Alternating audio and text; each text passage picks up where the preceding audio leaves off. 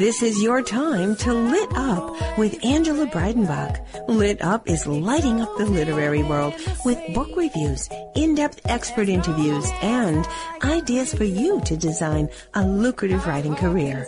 Expand your imagination to enhance your life. Lit Up is always family friendly, always good for your heart. Now here is your host to Lit Up, Angela Breidenbach. Hi there, and we are so glad you're with us on Lit Up with Angela Breidenbach. Today I have the joy and pleasure of interviewing a longtime dear friend, Rachel S. Neal. She actually lives in Montana with me. We've been in a group together called Empty Pages Writers for Montana writers all across the state. She's been a really fun friend to have in critique with me. She's done retreats with me. She's been a dear friend who's done lots of coffees with me. And she has written biblical fiction for a long time. Biblical fiction that I have dearly loved. And what I'm going to do is introduce you to Rachel S. Neal. And I'm going to ask her to tell you the titles of her books, a little bit about them. And then on this show, we're going to get into her newest book, When Jonah Ran. And then we're going to ask her to help us learn how to write biblical fiction. Welcome, Rachel. Well, thank you, Angie. It's great to be here. I'm just delighted. This has been so much fun. And I will tell people that I asked Rachel to come eat lunch with me. So when we are eating lunch, I tried out my new Mediterranean diet on her. And it was delicious. Oh, thank you so much. and we got to try prosciutto egg cups. And so, um, you know, I might just put a little recipe or something in our show notes. And anything you hear on the show today, including Rachel's book titles or my book titles or tips or something like that, we'll put the majority of that in the show notes and you can find them at toginet.com slash shows slash lit up. Or you can also find them on Apple Podcasts at Lit Up with Angela Breidenbach, where you'll get to hear all of the different shows if you subscribe and learn how to have a more lucrative creative career. So now, Rachel, would you mind telling us what are the titles of the books that you have published? And let's get into that.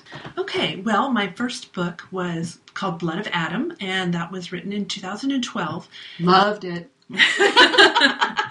I didn't know when I wrote that book if I was going to write any more, but I loved the process of writing. And that book is about, well, it's a Generations of Noah series. So I took his three sons and then wrote about the three um, sons and daughter in laws through time. So the first book, Blood of Adam, is about Japheth and his wife, and it's just before the flood. Then the second book is Bones of Rebellion, is my second book. And so that is Ham and his wife, and it takes us um, up to the time of the Tower of Babel. And then Breath of Knowledge is the third book, and that is Shem and Aaron, and takes us through the story of Sodom and Gomorrah. I think it's just fascinating, and I had so much fun reading your novels. And they were very rich with not only the history of the Bible, but with the characters and the setting. And I was just astonished at how rich your settings were, and it kept me really enthralled. Even from you as a beginning and, and developing writer, I just kept seeing these stories develop as we were in critique group until they came out and were published. And then you got into these gorgeous book covers and you started working on and creating your own book covers. What was it that made you want to create your own covers? And folks, I'm going to tell you she's an indie writer, but she's got a lot of rich writing in there, so you're going to enjoy Rachel S. Neal, spelled N E A L. And what is your website, real quick, Rachel? GraceByTheGallon.com.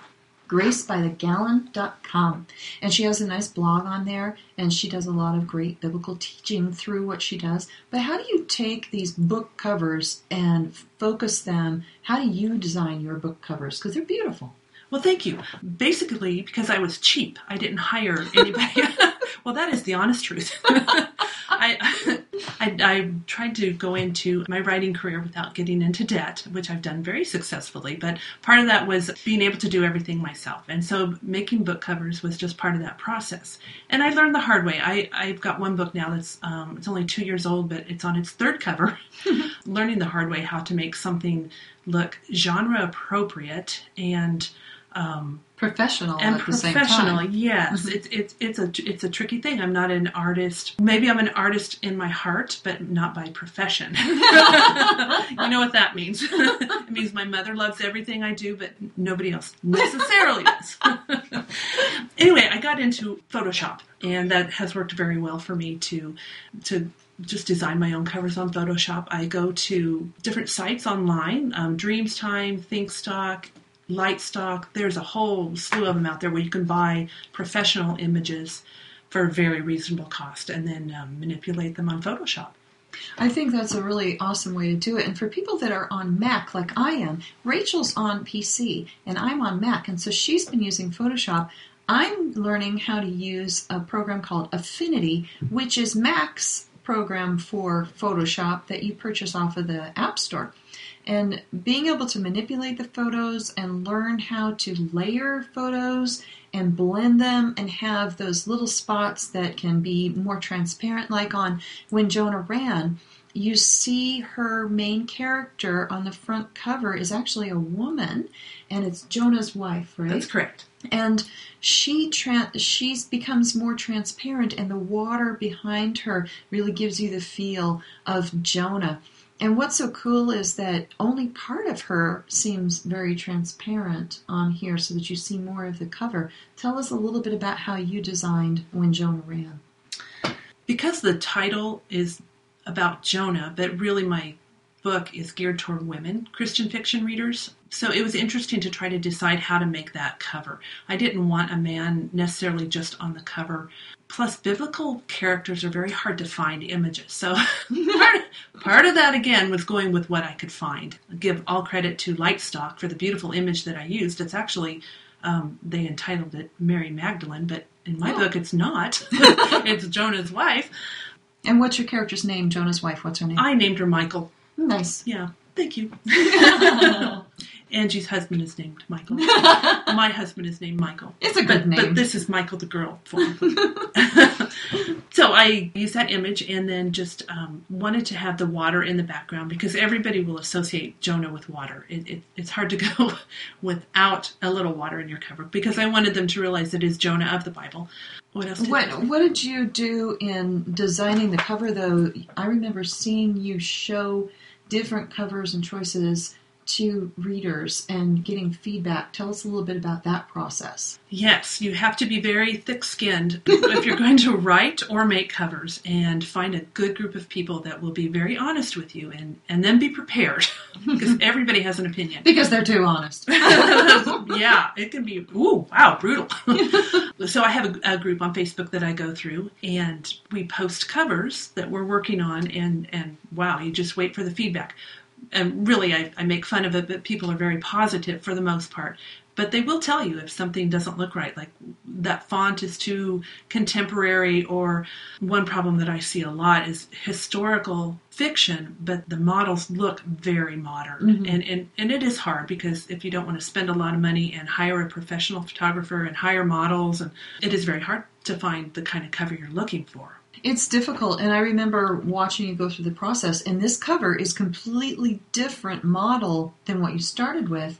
And I remember one of the problems was though she wore a scarf, the transparency made it almost look like she had blonde hair, but she it was a scarf. And so yeah, that was really funny. People people kept saying she looks so Norwegian, and I kept looking at it. Why does she look Norwegian to everyone? And and then I realized, oh, the the light colored scarf made her look like a blonde. she wasn't. and with that kind of feedback, she could make changes in the cover and in the design and pick different photo models and pay for those, by the way. You do pay for those. But in some of the places that you've used, they've been much less expensive, the names. And go again through a couple of places that you bought them. yeah, uh, Lightstock is where I bought the last image, and ten dollars was all I paid for that image. And what you're looking for when you're going through those companies like ThinkStock and Lightstock and Dreamstime is something that's royalty free, and then you just want to make sure you read the what you're getting for that. So for this image, I can have oh, it's not right in front of me, but I believe it's a hundred thousand copies print copies made. So if, if I'm selling a hundred thousand books, well, hey, that's okay. I can I can pay for for the upgraded contract with uh, with my model. But um, yeah, for the most part, you can get them ten dollars or less. There's also other places you can buy photos that are much more expensive and beautiful, but it's just all within your budget. But it is doable to make a beautiful cover without a lot of money. And I think it's important too when you're purchasing your license to make sure that that license allows you to manipulate the photo. Because some places you can buy the model, you can buy the, you can even buy the whole cover, but some places, if you buy a certain photo, there's a licensing structure. You have to pay more to be able to manipulate the photo. Or if you aren't paying, if you're buying the photo from a specific spot, sometimes you're not even allowed to manipulate the photo, which makes it problematic. It's got to stay exactly like it is. That that means you're not able to manipulate the photo to change your cover to make it look unique. And I ran into that problem with not having a unique enough photo. It looked unique. I thought it was unique. I bought the photo rights to use the debutante queen cover of my book. Gorgeous royal blue gown. She's beautiful. She's looking out of a, a very um, Victorian looking window and after I came out with that, I got asked by a lot of different people, Where'd you get that? Where'd you get that? And I shared where I got that. And doggone it, if about six, eight more books didn't come out almost right away with the same model in the same dress, Oh. and the same model in different poses in the same dress. So now I've got to, and I've gotten the rights back to a couple of the books that I sold to other publishers now, so I'm able to put the entire series together as one. And so I now need to go in and do what you did and recover those books and bring them back out again with completely different covers. But I had a couple of those books go through like dove.org and get the, their seal of approval. So now I have to recover and send them in, you know, the new covers so that they can post the proper covers. And so it's quite the ordeal when you do things that you would use a cover model you can't manipulate in the artwork, I mean. Right, right. I need to go and find more artwork or get my own photo model and take my own photos, but then there's specifications you have to follow with that too. So I know Essie Thomas or Susan Thomas here, she does her own photography using her own models, but I think that's something I'm looking into for the future. What about you? Yeah, I and I do a lot of photography just as a hobby, but I've never done too much of my own work with models. I, I'm interested in it. It, it intimidates me a little bit because the quality. I, I just worry that even my own pictures wouldn't have the quality, but I will be emotionally attached because I did the photo. Good, With- good point. But I'm sure Angie will tell me if it doesn't look right. So or one of your many Facebook friends. Exactly. Yeah. one, one thing I do advise people if they are doing their own books is wow, you know, you may love a piece of artwork that your child did, but it probably won't make a good cover. And Please don't use it. the honest truth is there that, oh wow, handmade artwork is just, it, you can spot it a mile away as an amateur and you may have the best book ever, but that amateur artwork will flag you down. Yeah. So it, you've got to make sure that you've learned either how to make your own cover or you purchase it from somebody.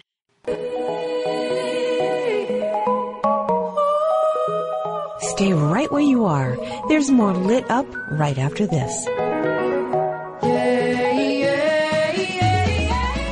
Discover how the troubles from your past have prepared you for a beautiful future in Gems of Wisdom by Angela Breidenbach. In Gems of Wisdom, you'll learn how to forgive emotional pirates, better manage negative people, tough situations, and face your fears. Become the woman of courage, confidence, and candor you want to be. Get your copy of Gems of Wisdom, The Treasure of Experience today, wherever books are sold, or at angelabreidenbach.com.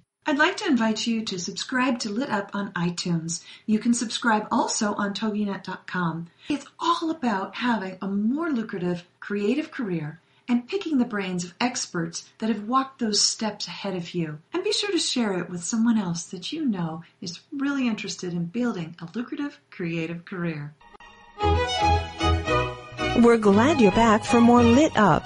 Now here's your host, Angela Breidenbach. Back with Rachel S. Neal, author of When Jonah Ran. It just released. When did it release? February 1st. Oh wow, brand new, and it's beautiful cover. But I want to tell you um, what the back of the cover is about, for so we can give you a little bit of that description, and then we're going to start getting into asking you, Rachel, to share with us deeper into the story, everything that doesn't take away from sharing the ending. but also, I'm going to have you start teaching us a little bit about how to write biblical fiction and make this come to life. So we'll get into that in a minute. So, about the story When Jonah Ran, this is her tagline, and I love this. He isn't the only one sinking beneath the waves of rebellion. Jonah is a prophet for a God who refuses to speak. Frustrated with his beloved Israel's complacency, he's desperate for a voice from heaven to renew his own calling and commitment to the righteous ways of his ancestors, until God does speak. Disobedience is Jonah's only option to the command he's given. Despite the dire consequences, he won't sharpen a sword destined to strike his own people. Michael is the prophet's wife, but not the woman he loves. Oh my. Oh. Oh. She tries to be all he needs, but can't replace her sister, the woman of Jonah's past. Disappointment clings to the dark shadows of her soul. So does a secret that she'll never reveal. One morning, Jonah is simply gone, and Michael's stability is threatened. When a solution is provided, she must choose whether to listen to the whispers from heaven or ignore them. The fulfillment she craves is within her grasp, but is it truly hers to take? Now, Rachel Neal writes Under the Big Sky of Missoula, Montana, and she has her own press called Lena Charles Inc. Beautiful work by Rachel S. Neal. So, Rachel, we've understood that this is Jonah's wife, and she's feeling like he loved or loves somebody else. But is that actually in the Bible? Good question. No. all, you made it easy on me. yes and no questions. No, I um, I'll take you back a little bit to to why I chose this story. I I really love biblical fiction where the historical figures, because they're not they're not stories as in made up stories. I believe in the the truth of the Bible, word for word. So I believe Jonah was a real man and a real historical character. In his time period, he would have been married. He probably had children and all of those things that you associate with that time period. So when Jonah ran, when Jonah decided to disobey God, he left a lot behind.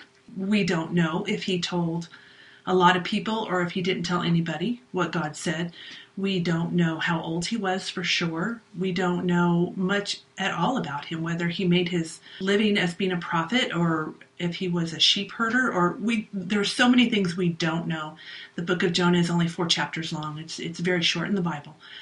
So that left a lot of room for creativity. And when you go to write biblical fiction, it's okay if I mm-hmm. diverge yeah, on that. Go right Go in. down that road. Absolutely.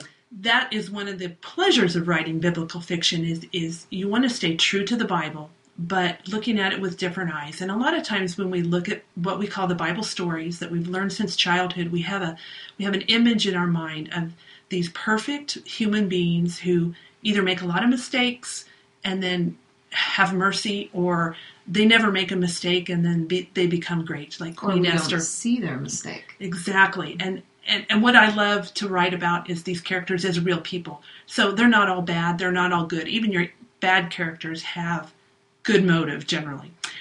So that was fun with Jonah. Really, I started writing the book because I wanted to do the fish scene, and um, there we go. It was my creative mind just wanting to just kind of do that, burst forth.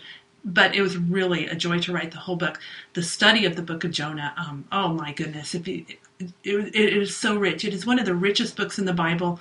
It just shows God's heart, and that's what Jonah is about. It's not a fish tale, and it's not about a man and his reluctance. It's not about Jonah being punished.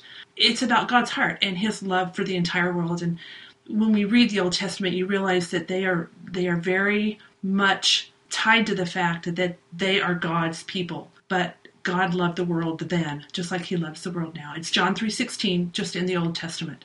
So it was a pleasure to write. It was a book about mercy. It's a book about relationships. Jonah's wife wasn't happy when he left, believe it or not.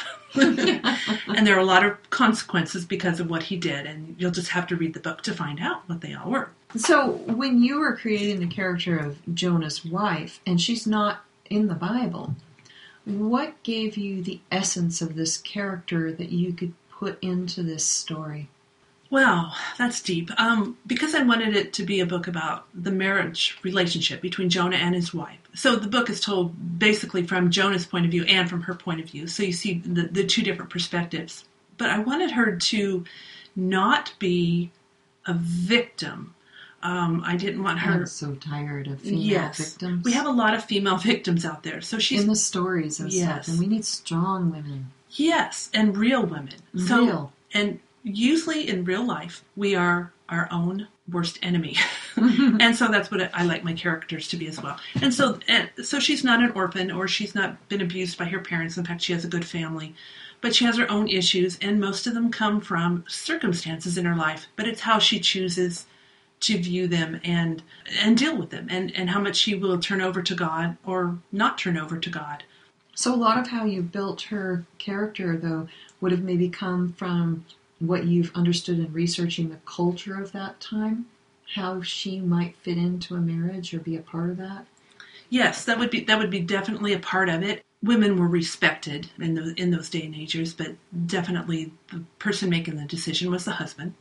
Um, so that did fit into it, and also with all my characters, and I, I think every writer would tell you this that there's a part of me that's in her, hmm. part of my husband that's in Jonah, but not completely. Mm-hmm. So all the good parts, of course, are in my husband. You know, not I'll the bad tell him parts. that. It's Yeah. all the good parts. It's All all the good parts.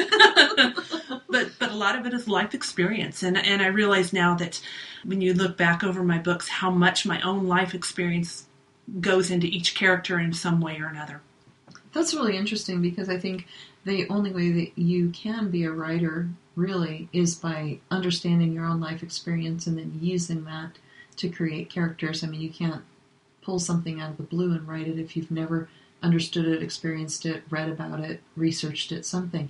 And so, you know, when people say write what you know, a lot of times people think that means they have to write a memoir. But the reality isn't. And the last couple of uh, shows that I've recorded, well, that you will, by the time this comes on the air, you, they would have been in the February lineup. We did a lot of talking with memoirs and how to write them. But the reality is, you can take your memoir and put it to fiction in a way that might be more read or more palatable to people because it's a third party reading. And I find it intriguing that you recognize that you've really put a lot of yourself into your fiction. I do that too. One of my stories, uh, A Healing Heart, there's a scene in the book where it has to do with a dog, and the dog in the book, A Healing Heart, was modeled after our family dog. Oh, and that scene is actually a true scene. And I, I used it in the book, but I used my fictional characters going through it. But the words that the vet says, the word, the experience that happened in the room, everything is absolutely true to what happened to my family. I just renamed them as characters in that particular scene.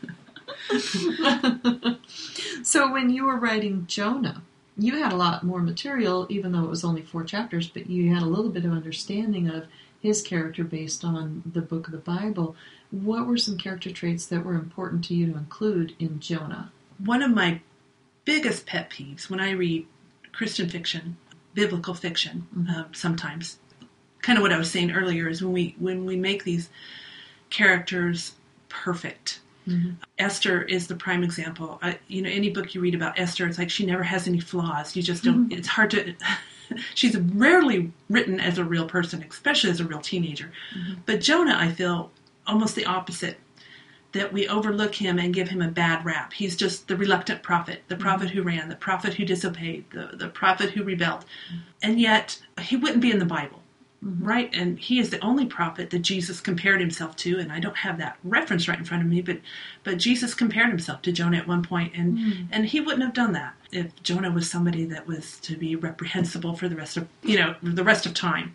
So Jonah, yeah, I feel like he gets a bad rap because he was very loyal to Israel in my mind, and and the research I did, especially when you read um, the Jewish perspective of the book of Jonah, was that he was incredibly loyal to his country and his people, and the thought that he would go to Nineveh and give them a chance to live, knowing that Nineveh was his country's enemy, and that if anybody was going to strike a sword against Israel and cut it down, it was probably going to be the Assyrians.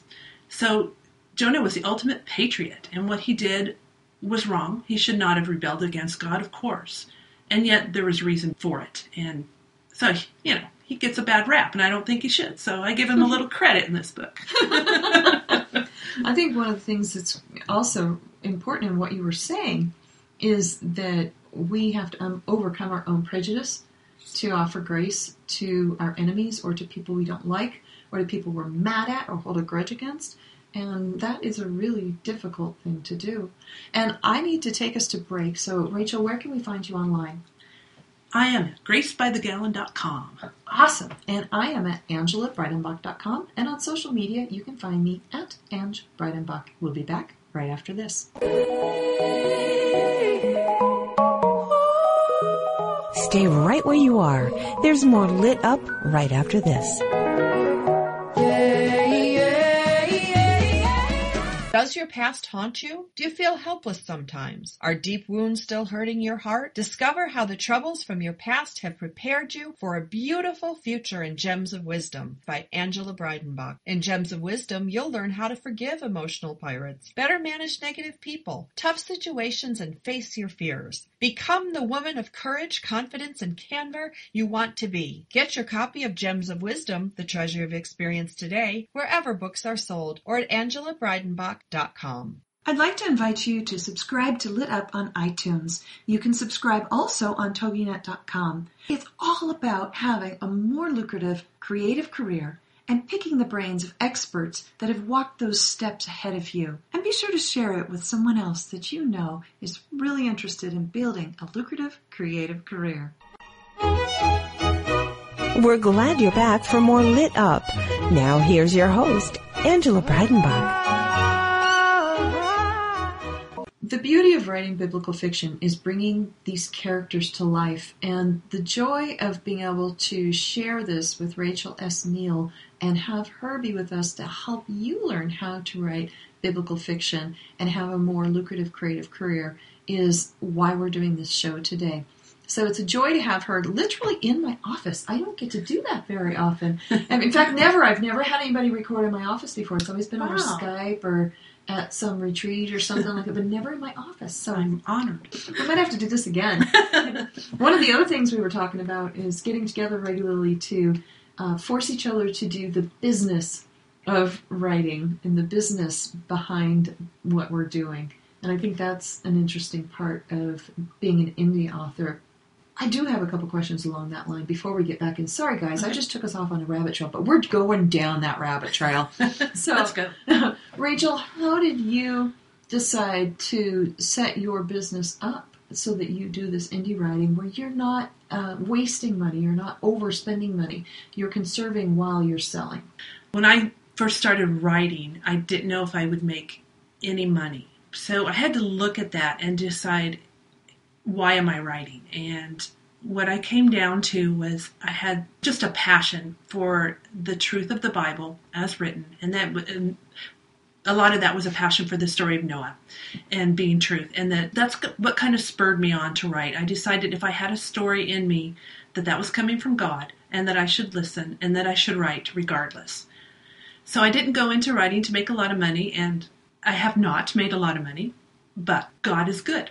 And if it's something you're considering, I, I guess, okay, here, here's my own rabbit trail. You have to decide if you're writing for yourself or if that if the spirit's putting it in you and there's a reason. But that reason isn't necessarily that you're going to sell. When you sit down and write and follow the spirit, you will grow in ways you can't imagine. And God will put people in your path that you will touch regardless of whether you're making a big income or not. For me, I put out my first book and I put it out a, little too soon. Oh my goodness, typos you would not believe because I couldn't see them for myself for 2 mm. reasons. One, I knew what the wording was, and so it was easy for my eyes to skip over it. I also needed glasses, and I didn't realize it. You're serious? I, didn't know? I did not realize I couldn't see O's and E's.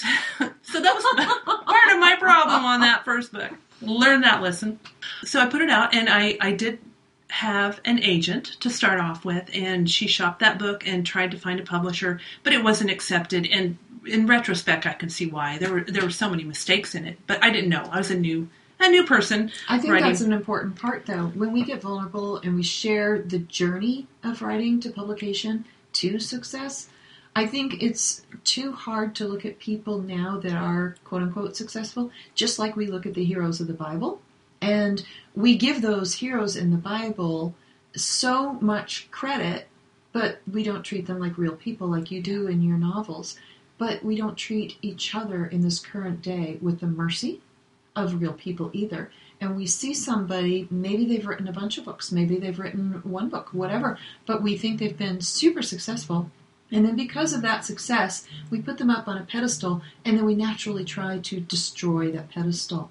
So sharing your very real story is going to help a lot of people out there discover their own. I hope so because yeah, not being a professional, I wow, I just jumped in and, and started working on things.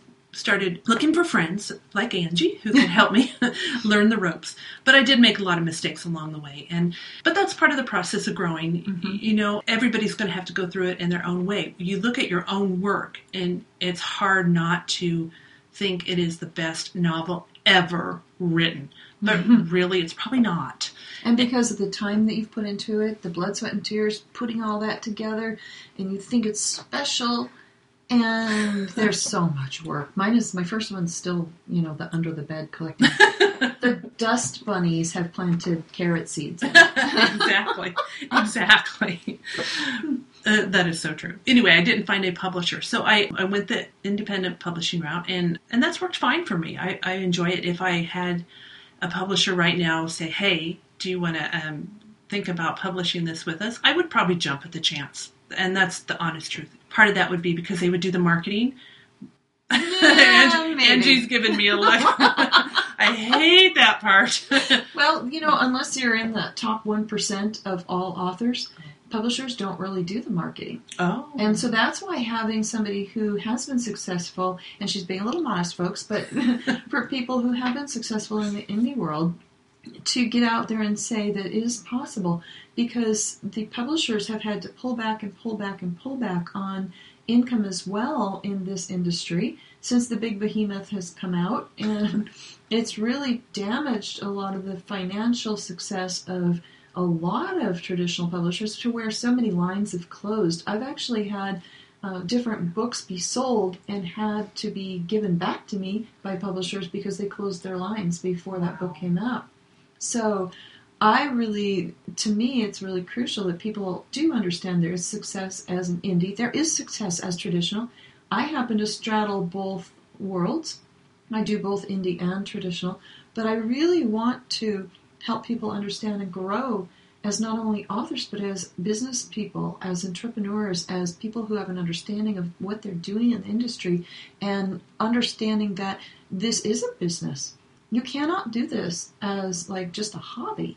You have to put not only the blood, sweat, and tears of writing the book, but you have to learn what are how are good covers made, like we've been talking about. If you don't learn the good covers, if you don't learn, I love Rachel's tagline, and I'm going to read this to you again. He isn't the only one sinking beneath the waves of rebellion. When Jonah ran is the title. Now, doesn't that just drop you into the story? Why is she sinking in rebellion?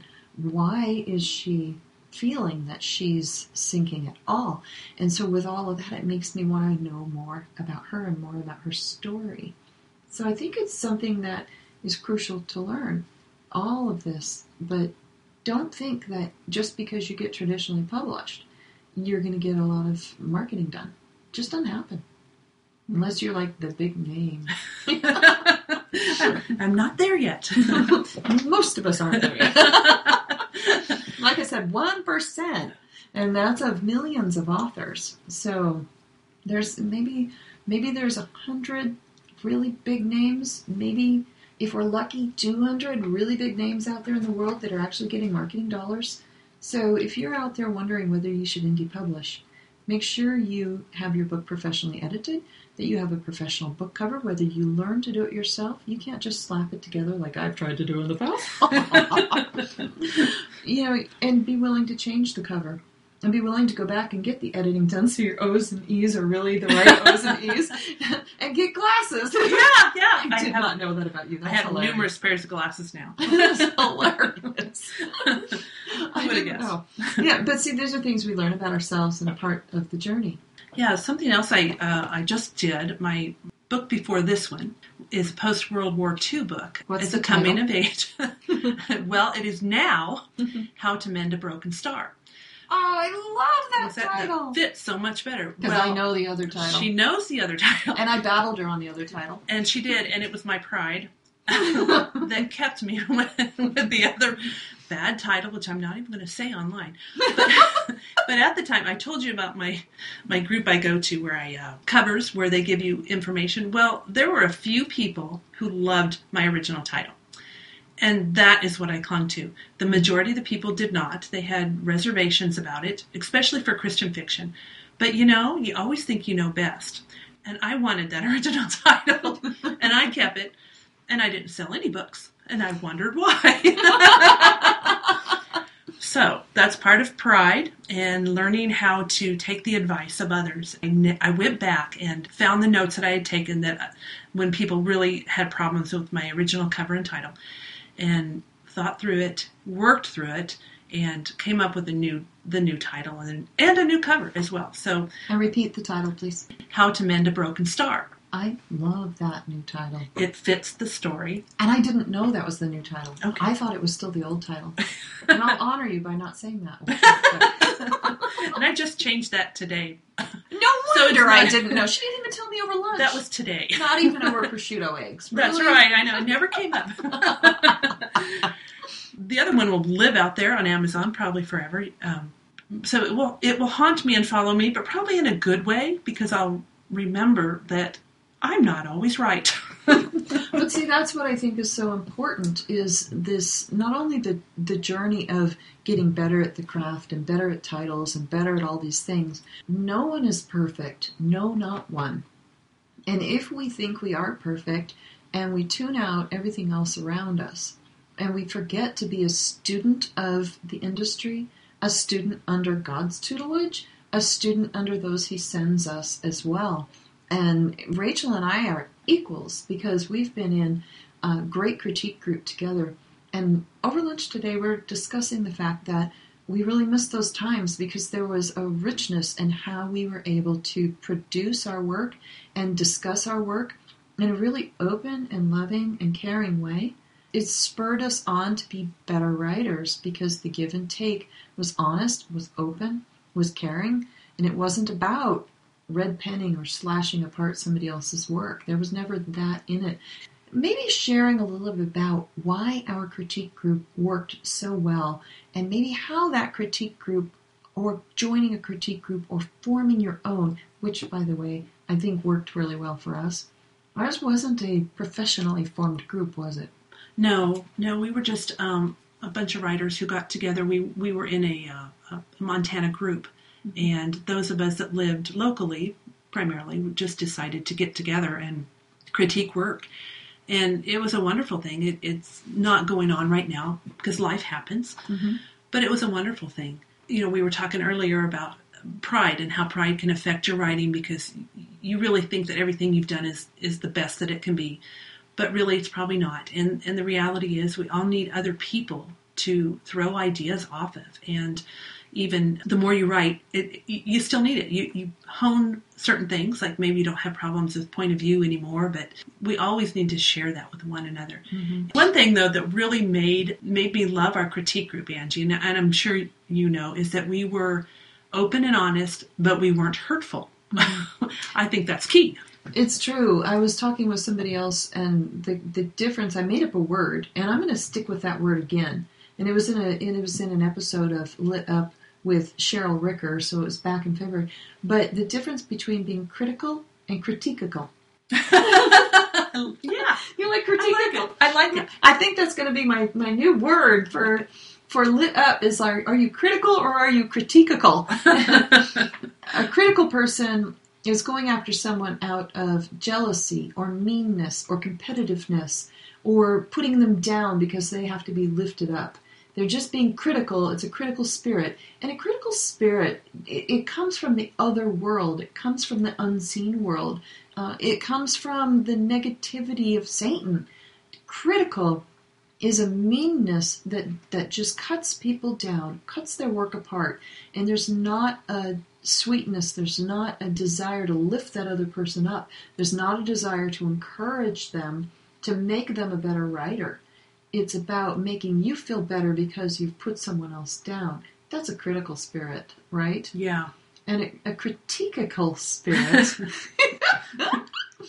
is someone who's joyous in helping, wanting to lift that other person up, really looking at what is written on the page and how could that be written better.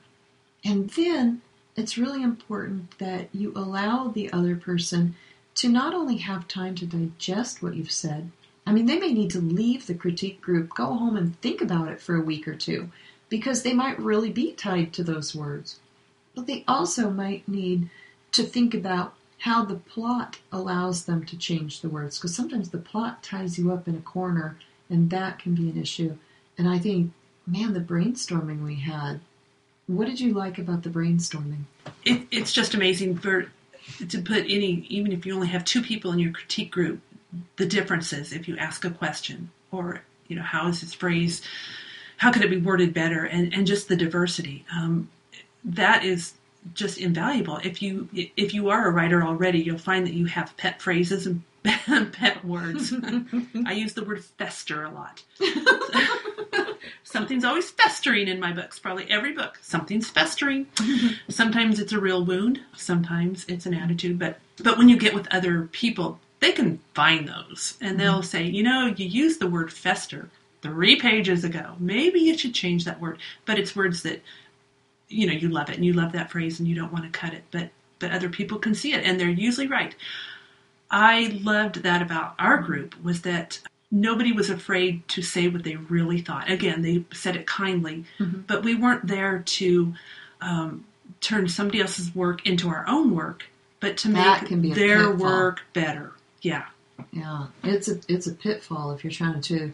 I had a critique group before ours where they were always trying to rewrite my work into theirs, and it's like that just doesn't work. Mm-hmm. you aren't the other person, and you aren't writing their story. You're trying to think about what their voice is, and voice is personality on the page, and it also has to take a twist of the different characters have to have different personalities but still the word choices you put in those characters come from you, or if you can't think of it, your brainstorming critique partner. But it, you, you've got male POV and you've got female POV. One of the things I loved about our group was if our character didn't feel like the right character, it seemed like in the brainstorming sessions that we had, the other people could help put a, a finger on why. They could say, oh no, that sounds too feminine, that's a man. Or would she really say that because she went through this situation early in her life? Would she really behave that way? And it was really cool for all of us as writers to go, oh, I hadn't thought about that. You are right, you know? Yeah, I totally agree with you. I remember different times where we made suggestions because we knew, like in my book, I knew what my character's background was. I knew where she was her choice. But uh, my critique groups, Angie and and the others, they didn't know the story. And so things I had written made zero sense. But they were able to point that out. I remember one about a, a scene in a cave where we were trying to figure out all the details about that cave. And we all gave up all our desire to work on our own books that session because we wanted to work on your cave session. We caved so much. But there was something odd happening in the battle. And then you came back the next week after that, and that scene was incredible because of the brainstorming, but it was all your work and your words based on how we didn't understand what was happening about that cave until you went and rewrote it. It was right. amazing. That's right. And, and so in that respect it's great and and that just makes me think about how defensive you are as the writer and how you can't mm-hmm. let everybody's opinion make you feel bad about yourself. But you also have to realize that maybe they're right, but they're not always right. it's a, it's something you have to just balance. But um, getting rid of that defensiveness is is hard. Yeah, because that's taking yourself and and putting your pride aside, and that because pride and defensiveness those get in the way in a critique group, and trust is hard built. And you have to build trust that this person is wanting you to be better, wanting to uplift you. And that's why it's okay to be in a position where you're helping to improve each other's writing, but that you give that person time to walk away and think about it and come back because it, it makes a huge difference. I remember there was a time with my book where everybody was trying to help me brainstorm it, and I kept going, no, no, no, no, no, that's not what I want. but when I really took it home and thought about it, I I think it turned out better because you guys really helped me overcome that impasse, you know, that kind of a thing.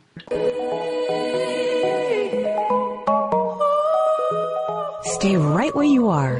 There's more lit up right after this. Discover how the troubles from your past have prepared you for a beautiful future in Gems of Wisdom by Angela Breidenbach. In Gems of Wisdom, you'll learn how to forgive emotional pirates, better manage negative people, tough situations, and face your fears. Become the woman of courage, confidence, and candor you want to be. Get your copy of Gems of Wisdom, The Treasure of Experience today, wherever books are sold, or at angelabreidenbach.com. We're glad you're back for more Lit Up. Now here's your host, Angela Breidenbach. And we are back with Rachel S. Neal, and you can find her at gracebythegallon.com. And Rachel's last name is spelled N E A L. And the book we've been discussing is When Jonah Ran. I, I want to tell you, I put hours and hours, days and days working on the new title. It's not something I come up with easily. And so I've had, oh my goodness, so many different Writers, new titles. writers don't come up with titles easily. We don't. And I know we're coming to the end of our time together, but if you could share with our listeners, if when you started writing biblical fiction and you wanted to give them some tips on what are the most important things they need to remember in writing biblical fiction, Um, I think first of all, I would say stay true to the Bible um, as much as you can. With a lot of characters, we don't know their histories, but you just want to stay true to who that person is and what the Bible says about them. Um, you don't want to twist history too much, and there are many resources out there. Um, you want to do a, just a lot of research on that character from different points of view. If it is biblical fiction, you want to get some Jewish input. Really, um, I, I I learned a lot from it, my research into Jewish um, interpretations of the Bible, and um, but don't be afraid to make your characters human. And uh, I think those would be the most important things. I think those are the most important things. Learning to understand that they're human and staying true to the biblical story because as soon as you take it out of that biblical story, oh, do you remember the disaster of the movie Noah? Oh, groan! Oh my! Oh, so you know you want to stay true to the story as people understand it but you want to flesh them out into people that you might sit down and understand today and how that affects you today and i think that's how you make a change in someone's heart is taking what is real and, and expanding it in a way that we can understand it today in a message that is true and beautiful so rachel you have truth i'm sorry so rachel tell us your website GraceByTheGallon.com. and are you on any social media Um, I'm on Facebook. okay is it a profile or is it a fan page for an author I I have two of them. I think I have one of each. Okay, and I say? I think because I'm not sure what they are. I didn't know, I didn't know there was a difference. so I may have one of each, or I may have two of one of them. rachel where can we find you on facebook Um, Rachel. Oh, I just changed that too. Um, I had to put my middle initial in there because there's another Rachel Neal that writes, but the, um, that's not me. So it's always with the middle initial. s as in sugar Thank you. Yeah. So Rachel S. Neal. Nice. you can find me on Facebook at Ange Breidenbach. That's my author Facebook page. So that's where fans and readers would find me. And you can find me on Twitter, Instagram, and Pinterest, and LinkedIn at Ange Breidenbach. And then you can find me on my website, angelabreidenbach.com, where hopefully you will find all of the information you need about the radio shows, which include Lit Up with Angela Breidenbach, and you can also find me on my website, angelabreidenbach.com, where you can find all of my podcasts and radio shows. And you can find me on social media at Ange Breidenbach. Thank you so much for being with me, Rachel S. Neal. It was a pleasure. Thank you, Angie. It's really a blast to do these in person. I think I'm going to have to do more of them. I'll come back. Please do. I'll write another book. And I, yeah. Yes. And are you do, are you planning more books? um, yes, I don't know what they are, but I'm sure there's more in my head. They'll come out. Do you have another favorite Bible story? No. I, I really wanted to do Jonah and I wanted to do Noah, and I don't know beyond that. I'll think about it and pray about it. Awesome. Well, thank you for being with us, Rachel. Thank you. I have some personal news to share with everyone, and that is that the Captive Brides collection, Nine Stories of Great Challenges Overcome Through Great Love, that book has now gone into large print edition. So if you borrow books from your library or you need books that have larger print like me, you can get this now in hardback, and it's put out by Gale which is a publishing company that works with Thorndike, and they do large print hardback editions of books. Well, this one, the Captive Brides collection, was originally published with Barbour Publishing, Barbour, Barbour Books, and it's one of the nine in one series that they do 20,000 word novellas, and they cover the whole ages of whatever the book is about. In this particular case, it's about heroines who are in some way experiencing captivity. The story that I have in this book is called His Indentured Bride, and it includes a character named Mairi. So you put a little bit of trill on the end of it. Now, I do not have a Scottish accent, so I would love to read maybe a page or two of it to you so you get an idea of what this story is about. But it starts out in Ayr, Scotland, in May of 1773. Then it continues on into the Revolutionary War in America as these characters travel and become indentured servants, which was a very common practice at that time.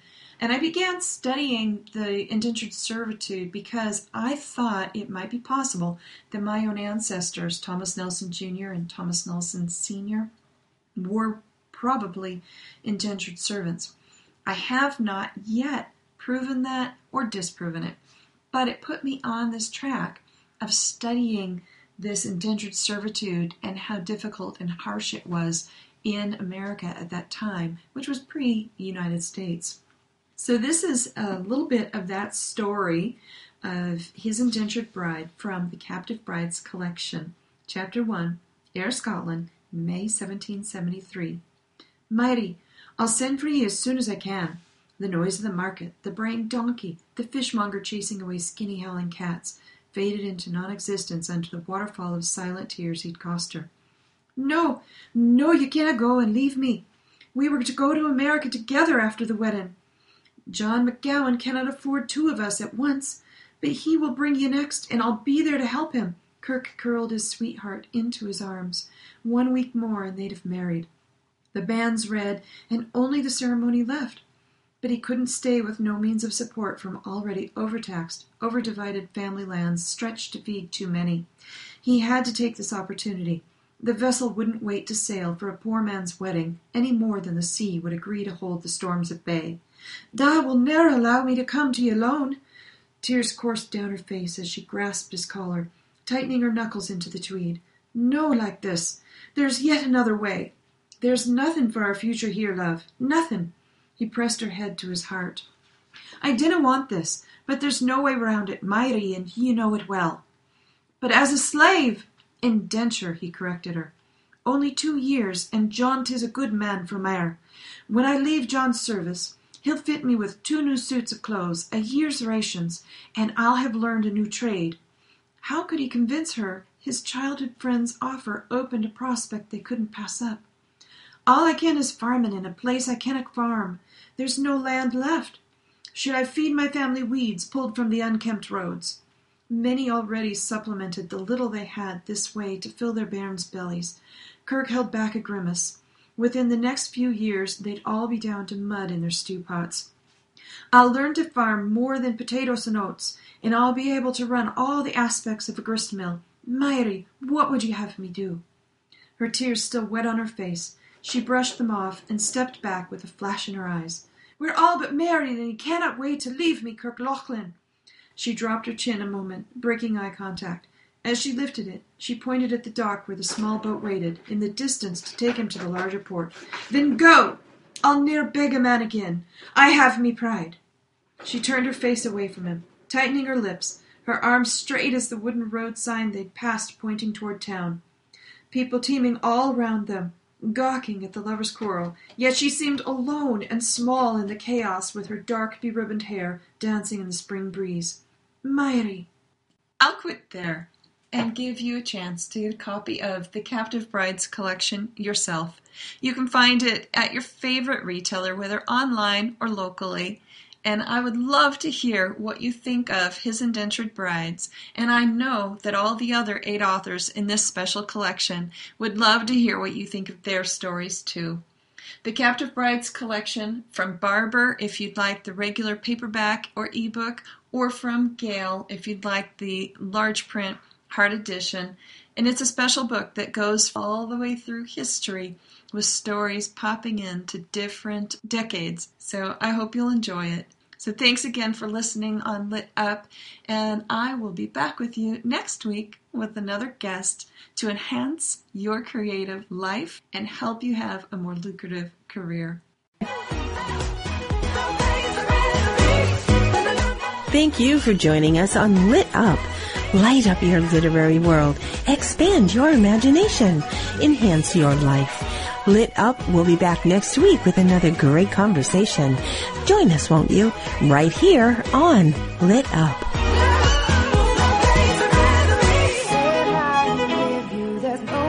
I'd rather be.